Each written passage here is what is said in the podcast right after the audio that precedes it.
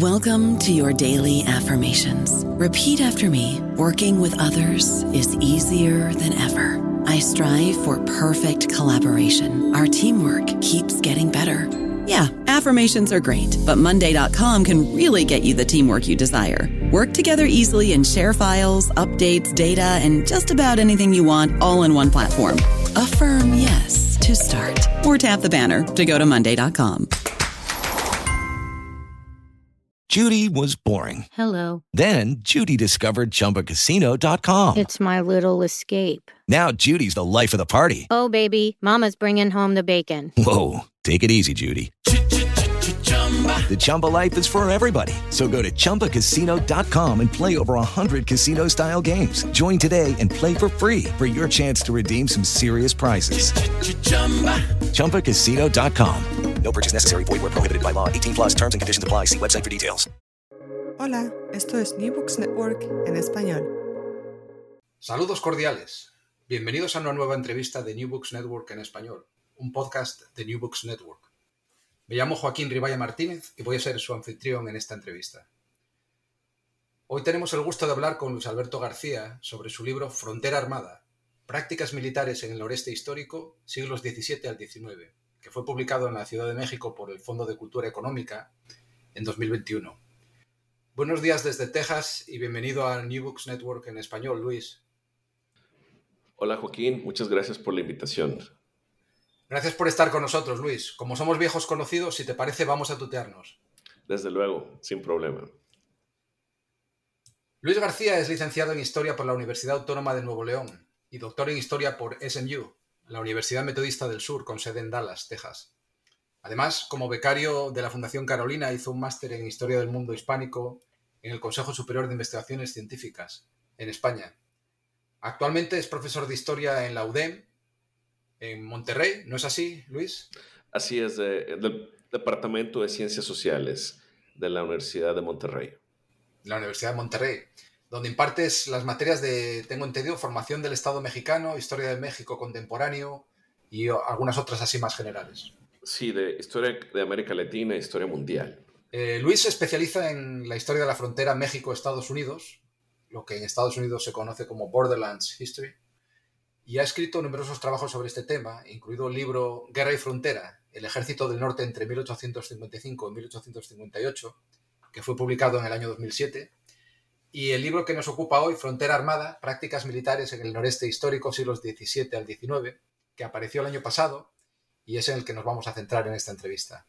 Entre los numerosos honores que posee Luis, destaca el premio Atanasio Sarabia, que obtuvo en la categoría de investigadores o investigaciones profesionales, precisamente con el trabajo que hoy nos ocupa. Luis, si te parece, háblanos un poco sobre ti y sobre tu formación académica. Cuéntanos un poco dónde naciste y te criaste, dónde te formaste como historiador, si ha habido algún mentor o mentora particularmente influyente en tu trayectoria. Hola Joaquín. Bueno, pues yo soy eh, originario de Monterrey, Nuevo León, México. eh, y mi familia es de Nuevo León, pero no, no de Monterrey, es de la zona citrícola, que es General Terán, Montemorelos. Y siempre tuve un particular inte- interés hacia la historia. Desde pequeño, leyendo, atrayéndome cosas, de, trataba de relacionarlo yo lo que veía en películas o libros con lo que, eh, vaya, el pasado propio, ¿no? Y finalmente, bueno, cuando decido estudiar la licenciatura en historia, pues siempre me atrajo el tema de la guerra. Y allá por el año 2000, que tenía 19 años, eh, decidí presentar un trabajo de investigación en, en el Congreso Nacional de Estudiantes de Historia, una ponencia muy simple, pero eso me empezó a llevar hacia estudiar temas como el Ejército del Norte en la Guerra de Reforma y empecé a desarrollar es- esa, esa visión, ¿no? Ya algún tiempo después, más avanzada la carrera y también haciendo, trabajando en el Archivo General del Estado, bueno, alguien que me tuvo gran influencia sobre mí fue Artemio Benavides Hinojosa, quien, eh, gracias a él, hice ese primer libro que se publicó. Y ahí también conocí gente como Jesús Ávila, que me enseñó a manejarme dentro de los archivos. Eh, posteriormente, cuando hice la, la, la maestría en, en España, me di cuenta que lo que yo quería hacer, ¿verdad? Era más fácil hacerlo, desarrollarlo en un posgrado en Estados Unidos. Y todo lo que leía de un historiador que se llamaba David Weber, y bueno, acabé ahí, ¿verdad? en, en la Southern Methodist University, tratando de desarrollar temas de frontera, eh, pero sin desconectarme de México, ¿no? Y también tenía lazos ahí en el Centro de Investigación y Docencia Económicas, el CIDE, particularmente con Luis Medina Peña, con quien también estuve mucho tiempo trabajando como asistente de investigación y empecé a, hacer este tipo de, de, proyectos, ¿no? ¿Verdad? Que, que acabaron en, en, este libro, ¿verdad? Dándole forma.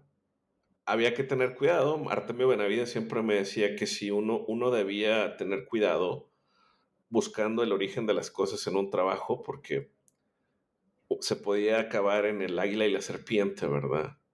Y bueno, a mí me pasó algo parecido, ¿no? Acabé en el medievo español. Muy bien. Cuéntanos un poco cómo fue el proceso de, para escribir tu libro Frontera Armada. Bueno, primero es la idea, ¿verdad? Eh, yo cuando eh, estaba haciendo el primero del, del, Ejército del Norte en la Guerra de Reforma, me di cuenta que había una, una cuestión no explorada, ¿no? De los esta cuestión de la violencia en la frontera, eh, los ataques indígenas, pero poco se había eh, explicado de los orígenes de la violencia del lado español, sedentario, mexicano.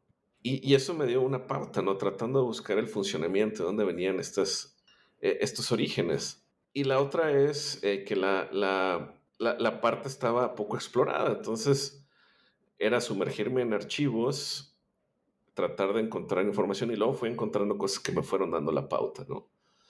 Y, bueno, fue, fue, primero empezó como una tesis doctoral, como un proyecto, eh, tratando de limitarlo lo más posible. Originalmente esto iba a ser de 1750 a 1850. Y bueno, este, tuve que irme dos siglos para atrás, ¿verdad? Y, viendo abarcando, empecé a ver, a ver conexiones, a ver conexiones de cómo, cómo se hacía, de dónde provenían estas tradiciones de violencia que, que empiezan en la España medieval. Hay ciertos patrones que se van repitiendo. Y fue, fue pesado, sobre todo los primeros dos capítulos. El primer capítulo que es un poco historiográfico porque tuve que recopilar muchas cosas y el segundo porque empezar a crear a partir de la nada, ¿verdad? Que nada se había escrito sobre el tema, nada se había escrito en la región. Entonces fue, fue un poco complicado. Los demás ya fueron agarrando más forma, pero además eh, aquí la cuestión era que la información no me desbordara. Porque sinceramente cada capítulo pudo haber sido un libro individual. E, este tipo de... Tenía que ponerle un coto a cada capítulo porque si no se iba a salir de control. Y efectivamente, si se dan cuenta, si cuando consultan el libro o, los, quienes han leído, hay cuestiones que se pueden seguir desarrollando, averiguando. Uno trata de hacer una estructura para entender el periodo, pero a partir de ahí se pueden hacer más, más cosas. Y, y, bueno, también el proceso, ¿no? Primero es escrito como una tesis y como una tesis en inglés. Luego hay que traducirla al español y reescribirla en español, que es pues, ese proceso que parece sencillo, pero ya lo viví, me di cuenta que no era así. Y por lo mismo eh, tenía que tener pues bastante cuidado con algunos detalles, eh, que pasaran algunos controles de lectura. Algunas personas leyeron el manuscrito y me ayudaron a, a mejorar el estilo, a que no se me pasaran er-, errores de dedo, ¿verdad? Algunas cuestiones es, fue irónico como de alguna forma volver a aprender a escribir en, español, ¿no? Después de todo este periodo.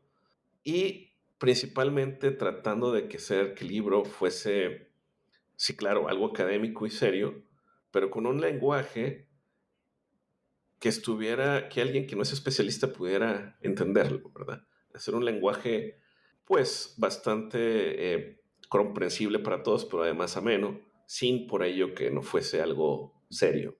Y bueno, también eh, pues el proceso editorial, de, el de, por ejemplo, las imágenes, conseguir derechos de autor, eh, la elaboración de los mapas y todo ese, proceso que lleva, porque además es situar, ¿no? Y, otra cosa es que yo, yo visité los lugares donde, es, donde, se, donde sucedieron las cosas que, que, pasan en este libro, ¿no? Entonces, de alguna forma eso ayuda a, a tener una mayor imaginación histórica y poder transmitir la, la, información de lo que se habla, de lo que dice John Elliot, ¿no? De que es una de las herramientas más, más esenciales para el historiador, ¿no? Imaginar el pasado. Cuéntanos un poco, Luis, si te parece, eh, a qué archivos eh, tuviste que acudir para encontrar fuentes primarias y qué tipo de fuentes manejaste para este trabajo. Ah, bueno, eso eh, había, primero me di cuenta que había que ir a los archivos locales. En este caso yo, el libro se basa en cuatro poblaciones, ¿no? Una es San Antonio, Texas, otra Laredo, Texas, pero que actualmente era Tamaulipas y anteriormente Nuevo Santander, y dos poblaciones situadas en, en Nuevo León, que una, una de ellas es Lampazos y otra es Bustamante, que en el libro le pongo el nombre original, eh, de San Miguel. Este tipo de... Lo, que más me ayudó es no, no la visión que tenían las autoridades, sino ver lo que estaba sucediendo en ese momento. Es decir, ir a los archivos locales. Porque en los archivos locales hay mucha información que luego no, no, no llega a los archivos estatales o nacionales o, o al archivo de Indias, por ejemplo, ¿verdad? Y eso me dio la pauta para, para ver lo que, lo, que debía yo buscar me dio la razón en, lo que andaba buscando además, pero además, ¿qué buscar en archivos estatales o nacionales? Y bueno, eh, fue toda una odisea porque también cuando fui a Lampazos y a Bustamante, es la primera vez en el 2010, pues estaba la plena guerra del narco, ¿verdad? A, uno de los hoteles que llegué, eh, pues no había hotel, porque lo habían quemado en un tiroteo, ¿verdad? Pero también descubrí cosas como que había, un, había existido en los años 60 un proceso de, de, obtener en microfilm los archivos locales de todo Nuevo León. Y existían, existen dos copias gemelas, ¿no? Una está en la Biblioteca Cervantina del TEC de Monterrey y otra está en la biblioteca de la Universidad Trinity en San Antonio. Por cuestiones de logística y donde yo estudié el doctorado, pues me resultó más fácil en ese momento consultar las de Trinity. Y bueno, fue una, un descubrimiento fuera de serie porque incluso información que antes pertenecía a los archivos locales, el documento original se había perdido, ya no estaba, ciertos documentos se mencionaban en catálogos, en trabajos, pero ya no existían. Y eso me permitió en Trinity eh, encontrar todo, toda esa mina de oro. Además de que tenían también los archivos de bautizos, de entierros, de, de matrimonios, eh, información bastante detallada de cada lugar. Y, bueno, también estaba eh, el archivo de Laredo, pero que se está todo microfilmado, hay copias por todos lados, ¿verdad? Y también los Bexar Papers, ¿verdad? Que los originales están en la Universidad de Texas, en Austin, pero también hay copias de microfilm. Yo esas las pude consultar en SMU. Pero además, eh, bueno, dentro de Texas me sirvió muchísimo eh, visitar eh, la biblioteca de el Briscoe Center for American History, que irónicamente tiene toda la documentación del norte de México porque está relacionado con la historia de Estados Unidos pero hay muchas copias, transcripciones y documentos del periodo colonial acerca del norte de México. Entonces, para mí fue eh, muy importante consultar eso, porque incluso tener acceso a copias del archivo de Indias que existían ahí. Y en Ciudad de México, básicamente eh, estuve en el Archivo General de la Nación, donde había bastante información de los diferentes ramos, principalmente de provincias internas, pero por ejemplo también están los documentos de las fundaciones de todos estos poblados que están en la sección de tierras. Y todo eso fue ir un laberinto, un laberinto, pero que, va encontrando camino, pero además eh, era una cuestión de más y más información y más información. Entonces, había, había que tener cuidado que no me desbordara todo eso. O sea, tengo muchísima información que se puede seguir usando para eh, otros proyectos. Sigo encontrando información nueva relacionada con esto que se, se enmarca perfectamente dentro de este libro. Pero e, ese era el principal problema. Demasiada información, demasiados documentos. Yo, bueno, como hacía era ir a los archivos, fotografiarlos digitalmente y luego revisarlos. Eh, así, llegaba y tomaba un montón de fotos y luego ya las revisaba en, en mi casa. Y bueno, es, eso fue cómo, fue cómo se fue haciendo este, e, esta investigación, ¿verdad? ¿Cómo, ¿Cómo salió? Una de las ideas centrales de tu obra es que en la frontera noreste de Nueva España y luego México imperó un ethos militar de origen medieval ¿Cómo surgió ese ethos en la frontera medieval de Castilla y León y, cómo evolucionó en las sucesivas fronteras hispánicas antes de llegar a, la región que estudias en Norteamérica? Bueno, en plena época medieval eh, está la situación complicada del el norte con algunos reinos cristianos, gran parte de España eh, o de la Hispania, ¿verdad? En ese momento tomada por una población musulmana que de una que tiene un origen norafricano. Pero ah, ahí lo interesante es cómo surge Castilla como una tierra fronteriza de, León, donde eh, pues estaba, era una zona de guerra, pero los pobladores van a tener ciertos privilegios fiscales, sociales, económicos, por aceptar poblar esa región a cambio de defenderla. Y, es un sistema que, va a permanecer en todo el medievo conforme avanzaba este conflicto entre los reinos cristianos del norte y las poblaciones musulmanas del sur de España. Eh, eh, eh, un, estilo de vida fronterizo donde se basaba en, en el servicio militar, en la obtención de tierras, en la obtención de, ganancias a través de, pagos o de botín, y, que se va reproduciendo no solo eh, eh, en España, sino posteriormente en las siguientes aventuras de colonización, ¿verdad? Primero en las Islas Canarias, después en, las Antillas, y, bueno, finalmente también en, en las partes de, de la guerra de conquista o la, o la gran guerra mesoamericana, como le llaman algunos historiadores, al proceso que llega Cortés. Pero algo muy importante es también la incorporación de poblaciones locales como aliadas a cambio de la obtención de privilegios. Y este patrón se va a ir eh, reproduciendo en, todas las partes de incorporación de una conquista, aunque bueno, después hay todo la cuestión de llamarlo pacificación y no conquista, pero pero seguían usando esta misma estructura. Y bueno, está la, conquista del centro del país, la, corona trata de incorporarlo y reducir el poder de los conquistadores, pero eh, se van a otras fronteras, ¿no? En este caso es a la Nueva Galicia, que es actualmente Guadalajara, y de la Nueva Galicia salen todas las expediciones al norte de la Nueva España, a Zacatecas, a la Nueva Vizcaya, eh, y también al, noreste, principalmente Nuevo León. Y, de, y bueno, de Nuevo León, Coahuila, posteriormente Texas y hacia mediados del siglo XVIII hacia lo que es Tamaulipas o en ese entonces el Nuevo Santander.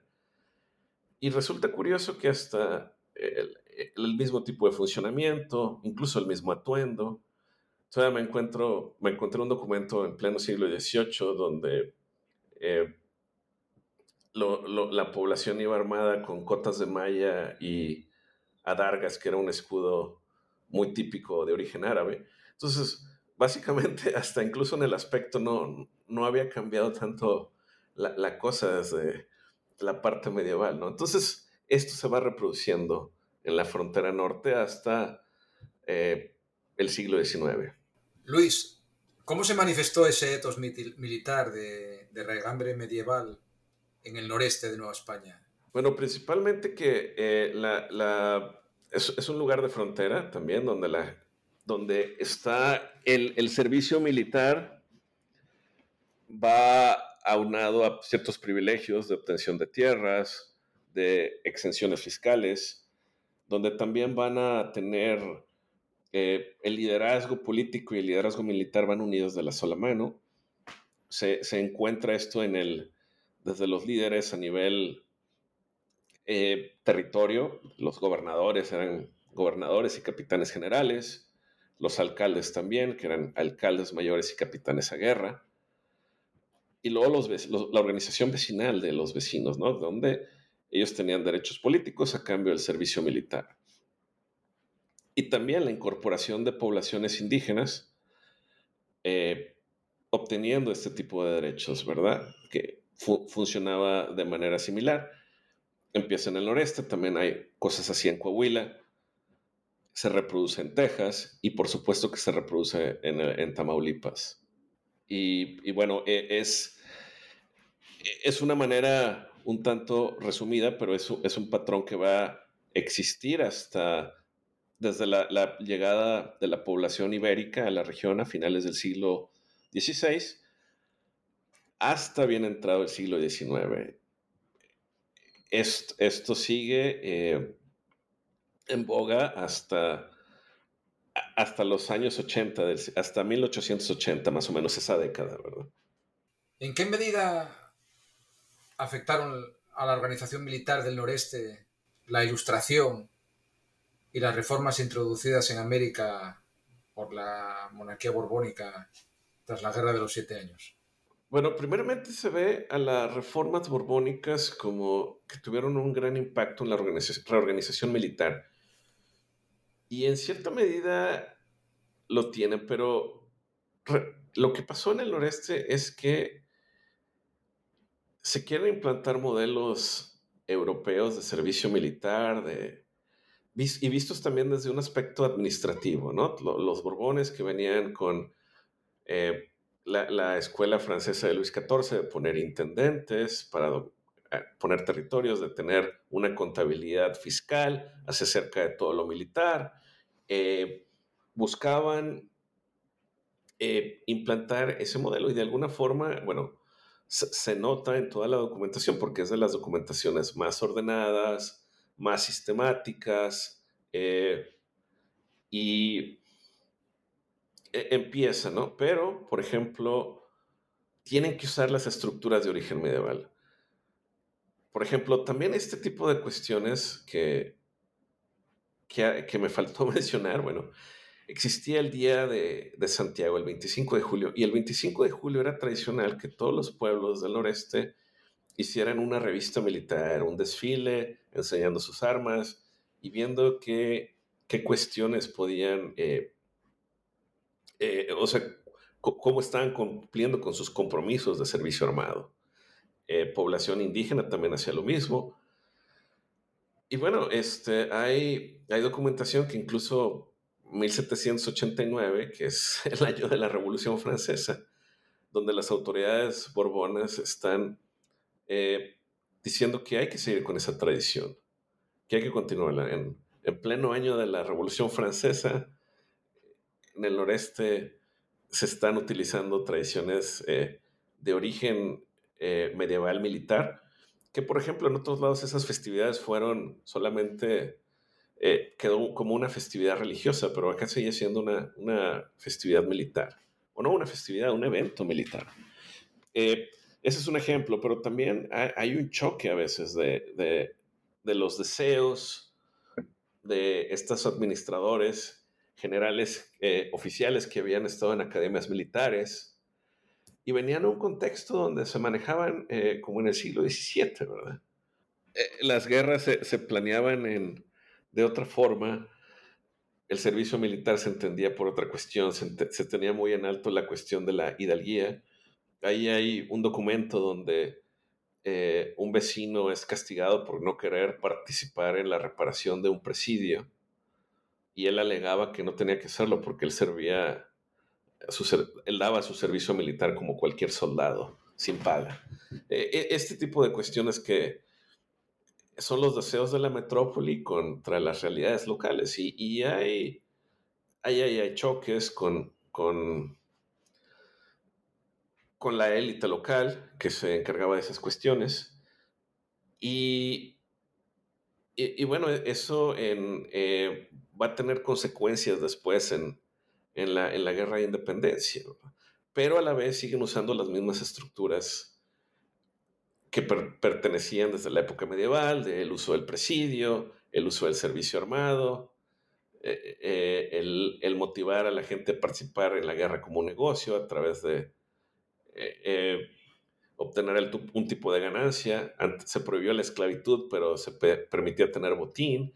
Y aunque se prohíbe formalmente la esclavitud, pues sigue, sigue existiendo. La, esclavitud de indios cautivos. Y, bueno, eh, también se nota en, ya en la guerra de independencia, ¿verdad? Más básicamente eh, el choque de estas concepciones militares en la batalla de, de Medina, ¿verdad? Que es, es, la primera batalla que se plantea en términos modernos en el, en el noreste, ¿no? Donde está un militar español arredondo con un ejército adiestrado en nuevas técnicas prusianas y de guerra de movimientos, guerra de flanqueos, uso combinado de artillería, infantería y, y, caballería, una cuestión que no, no existía en el noreste, ¿no? Básicamente todas las fuerzas eran de caballería para pelear contra los indios, muy móviles, pero eh, este tipo de cuestiones, ¿no? Las críticas, el, el, desprecio que los oficiales peninsulares sentían hacia los locales, ¿no? Por ahí incluso eh, Humboldt menciona a los soldados presidiales de la, de la época diciendo que ninguna fuerza europea tenía la resistencia de, de, estos tipos de, caballería, de la caballería del norte, ¿verdad? Y, bueno, eh, ahí hay una gran... Eh, hay un choque, pero de, visiones, pero que a la vez la, realidad local no deja de existir, está pasado medieval, se va transformando, va, va adaptándose. Y, más bien es las ideas de fuera en ese momento se tienen que adaptar a las ideas locales o a los comportamientos locales.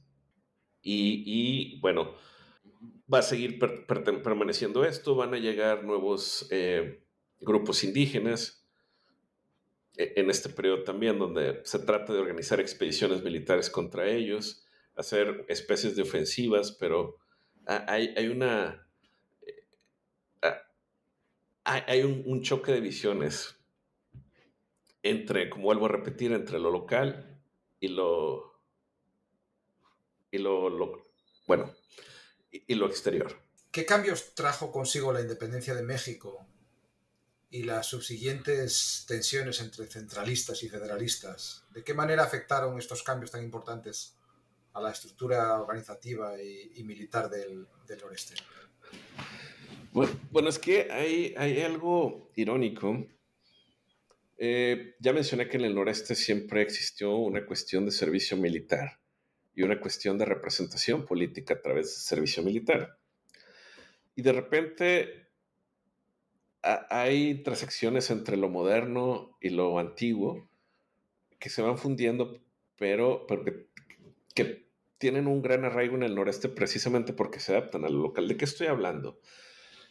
En, durante la época de la independencia, bueno, eh, no solo eh, qué está pasando en el contexto del Imperio Español, está la, está la Revolución Francesa, está la invasión napoleónica a España, y, esto va fundamentalmente a cambiar el servicio armado. ¿Por qué? Porque la Revolución Francesa lo que hizo fue aumentar el tamaño de los ejércitos al hacer un servicio militar obligatorio para todos los ciudadanos. Es decir, ya no eran súbditos, eran ciudadanos y los ciudadanos tenían el deber de defender a la patria. Por eso Napoleón podía montar de la nada un ejército de medio millón de personas cuando una coalición europea no le llegaba ni a 200 mil. Entonces sí ganó gran parte de las batallas por números. Y esto forzó a los demás países a, seguir esta estrategia. España lo hace en la Constitución de Cádiz, cuando pone, implanta las milicias nacionales basadas en esta estructura de una ciudadanía armada. Y esto se va a implantar también en la Nueva España. Y, bueno, era, era organizarse en milicias locales, donde la gente organizaba su cuerpo de oficiales, se votaba, y que era de alguna forma muy parecido, si no idéntico, a lo que llevaba haciéndose en el noreste desde, desde hacía siglos, ¿no? Entonces, es una estructura de servicio militar que se adapta muy fácil. Además, un lugar eh, con muchos problemas militares, entre guerras civiles, entre eh, grupos indígenas eh, poderosos. Así se, se, termina adaptando muy bien y lo único que va a ir cambiando es el simbolismo. Ya no era el simbolismo del Día de Santiago, sino alguna fecha patria. se hacían ejercicios militares los domingos, se hacían revistas militares, eh, eh, y, pero sigue existiendo. Y más bien, más que una implantación de algo nuevo, es la readaptación de una tradición, ¿verdad? A, una necesidad, ¿no? Y, y, y, esto es lo que pasa con lo que provoca la independencia. Bueno, y una vez que México se independiza, bueno, obviamente se deja de usar la constitución de Cádiz, se crea la constitución de 1824 y en lugar de llamarles milicias nacionales se cambia el nombre a milicia cívica. Y, bueno, estas milicias cívicas van a, van a tener una gran importancia, sobre todo en, en un contexto tan complicado de, del México decimonónico, donde sí había que tener un gobierno central fuerte o cada región eh, debía tener eh, un federalismo fuerte, ¿no? En este sentido, eh, el noreste, ¿verdad? De, desde Tamaulipas hasta Nuevo León, Coahuila, Texas, siempre se inclinó por un federalismo fuerte. Y por lo mismo, para defender un federalismo fuerte, tenían, tenían milicias cívicas muy bien organizadas. Después, digo, no va a ser el único caso, Zacatecas también tenía, Jalisco también. Y va a haber, un, complicado contexto de, de, guerras, ¿verdad? Porque había cambios de régimen, pasaba el federalismo al centralismo, y los regímenes centralistas estaban en contra de estas eh, milicias. Y por eso, en, cierta forma, también hay, no es la única razón, pero es una parte de cuando se elimina la cuestión de las milicias cívicas, eh, es uno de los agravantes de, de, los colonos en Texas, que, donde está ahí una guerra y, y, y desemboca la independencia, pero posteriormente también en en la década de 1840 hay una gran rebelión federalista que se le conoce de forma errónea como la, rebelión de la Sierra Madre, ¿no? que hay mucho de, invenciones ahí, malos datos, pero también es básicamente esta cuestión del centralismo contra el federalismo y donde la, organización local miliciana va a jugar un papel muy, muy amplio. Y, y, bueno, también es, parecía algo nuevo, pero en realidad estas milicias llevan organizándose por sí mismas eh, varios siglos. En el capítulo quinto, escogiste un título muy sugestivo, El noreste en llamas. ¿Por qué escogiste este título? Bueno, eh, originalmente estaba escrito en inglés. Bueno, primero es, tengo que explicar que es, es un periodo sumamente complicado. Hay unas grandes, ahí es, Estados Unidos está Cuenta, cuenta a nuestros oyentes qué periodo es. Eh, eh, esa parte de, la segunda mitad de, bueno, de, a partir de 1830, 1835 hasta 1845 es un periodo muy, muy complicado. Está la rebelión de Texas, e, está una... Eh, e, Estados Unidos está penetrando hacia el interior del continente de Norteamérica, hay un desplazamiento eh, de grupos indígenas. Hay grupos indígenas que atacan, eh, empieza, además está lleno de guerras civiles México, entonces están ocupados, el ejército regular está ocupado en pelear batallas en el centro del país, la frontera norte se descuida, estos grupos indígenas atacan el norte, Y también está la ambición territorial de Estados Unidos, está la penetración de, colonos anglosajones en Texas, está la independencia, está la anexión de este territorio por Estados Unidos y la guerra contra Estados Unidos. Entonces, pues sí, básicamente el noreste en llamas. Originalmente, eh, el título está en inglés y le puse All Hell Brooks Loose, ¿verdad? Eh, pero busqué de alguna forma eh, un título que retratara eso y, me pareció adecuado ponerlo el, el noreste en llamas. Y, y, bueno, es este este, este capítulo explica cómo eh, estas, esta organización que, militar que permanece en el noreste, pues tiene, tiene una gran relevancia. Ya, ya mencioné que eh, el ejército regular mexicano de, alguna forma había olvidado la región o estaba ahí combatiendo rebeliones, pero los grupos indígenas empezaron a, atacar en, gran escala, ¿verdad? E, escala que no se había visto. Antes llegaban y robaban algunas vacas, pero de repente hay alianzas entre grupos indígenas que vienen, vienen montados a caballo, vienen con armas de fuego y vienen en gran número.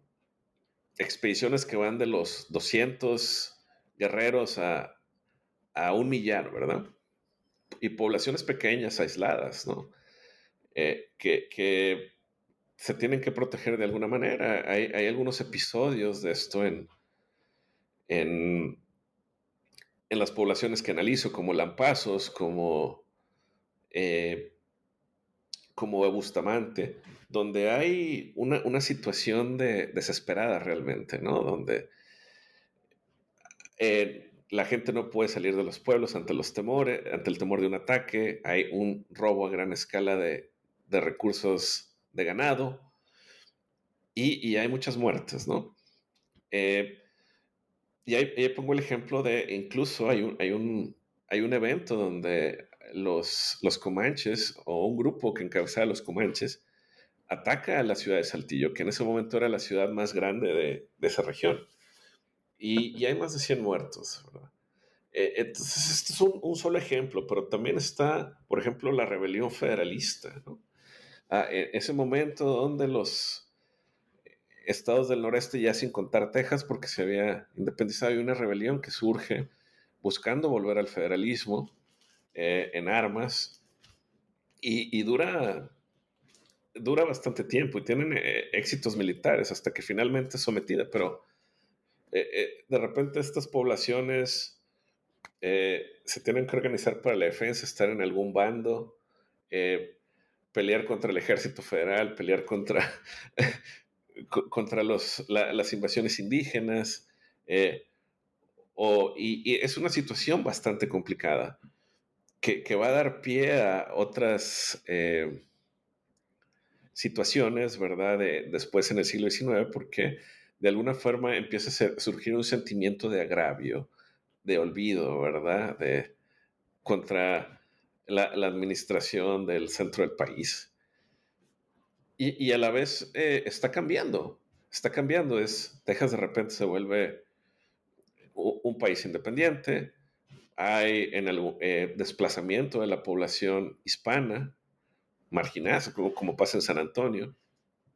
Luego está eh, la, guerra contra Estados Unidos, donde se pierde ese territorio ahora sí formalmente, y el norte de Tamaulipas.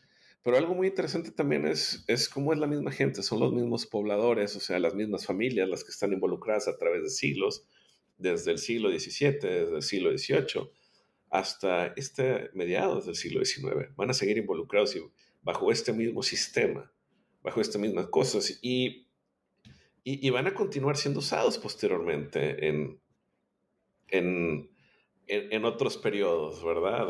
y, van a tener una gran relevancia en, la historia de la frontera y de México durante la segunda mitad del 19. Precisamente te quería preguntar sobre eso, Luis. ¿Hasta qué punto, en tu opinión, puede decirse que el legado de la tradición militar, esta característica del noreste que hunde sus raíces en el, en el medievo,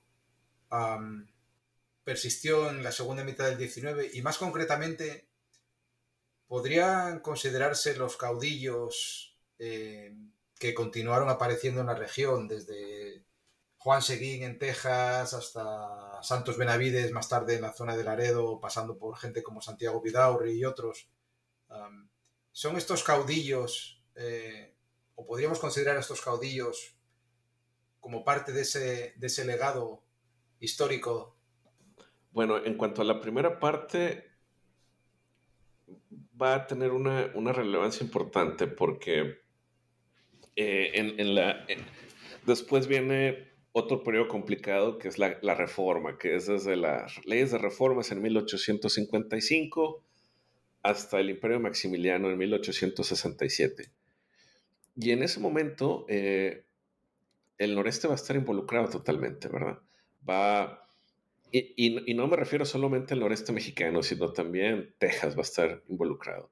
Va a haber, se, se va a cohesionar como región comercialmente, pero lo que va a hacer es una autoridad, eh, autoridades estatales fuertes que van a organizar estos sistemas locales de defensa en un sistema regional. Coahuila y Nuevo León van a formar un, solo estado hasta 1864. Y en ese momento, bueno, el nombre ya no era milicia cívica, era Guardia Nacional, pero es la misma estructura y va a continuar. Y van a pelear en la guerra de reforma, en las grandes batallas contra los conservadores, en, el centro del país. Eh, esta gente fronteriza va a estar allá y van a tener una gran relevancia. O sea, eh, Juan Suazo no es tan conocido, pero es el único, es de los pocos, es eh, junto con Fray Servando Teresa de Mier, que tiene una estatua en el Paseo de la Reforma. Pero hay otros más conocidos, como Ignacio Zaragoza, que sí nació en Texas, pero se crió en Lampazos y Monterrey. Y además era, era de la familia Ignacio Zaragoza Seguín, o sea, de, de otra familia tejana importante. Y bueno, es el héroe del 5 de mayo. El otro es Mariano Escobedo, que es de Galeana, Nuevo León y fue el que va a rendir al Imperio Maximiliano. Otros más importantes después van a ser Jerónimo Treviño y Francisco Naranjo, que son, sin ellos, Porfirio Díaz no hubiera podido triunfar en la revolución de Tuxtepec.